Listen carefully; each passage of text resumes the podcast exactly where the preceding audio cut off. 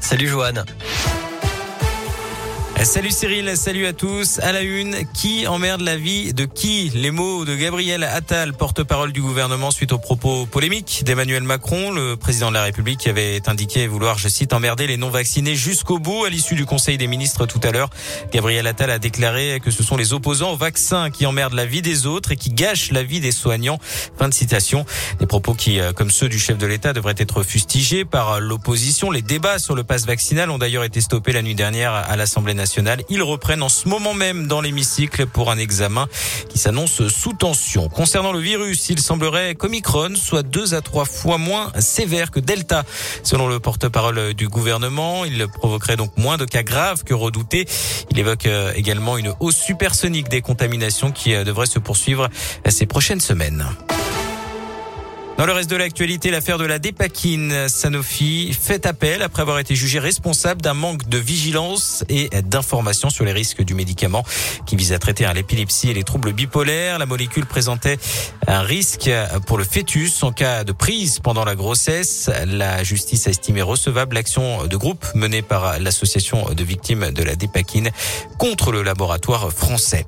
Un drame en Isère. Un petit garçon de 5 ans est tombé du troisième étage d'un immeuble de, sur la commune de Roussillon dimanche près de Vienne. D'après le Dauphiné libéré, il jouait avec son petit frère sur un lit près de la fenêtre avant de basculer. La mère a retrouvé son enfant inanimé euh, sur le sol. Il présente de nombreux hématomes et un traumatisme facial. Il y porté à l'hôpital femme mère enfant de Bron près de Lyon. La jeune victime a quitté les soins intensifs dans la journée de lundi.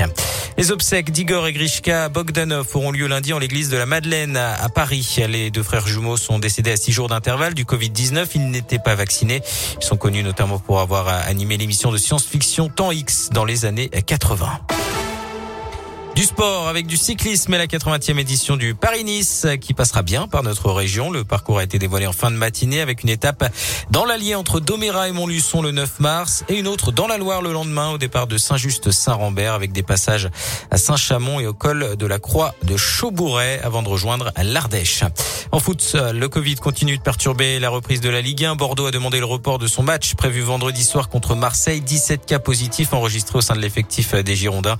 Rappelons que le match entre Angers et Saint-Etienne a lui déjà été euh, reporté. Saint-Etienne qui euh, devrait accueillir de renforts. Hein. Les Angevins Paul Bernardoni et Sada Tube devraient être prêtés jusqu'à la fin de saison. Officialisation attendue dans les prochaines heures. Et puis on termine avec la météo. Alternance de nuages et d'éclaircies cet après-midi sur l'ensemble de la région. Comptez 5 degrés à Lyon et Mâcon, 4 pour euh, Clermont et Bourg-en-Bresse, 2 petits degrés à Saint-Etienne où des averses de neige sont annoncées en fin de journée. Pour demain, ce sera un, un temps gris à prévoir sur l'ensemble de la région.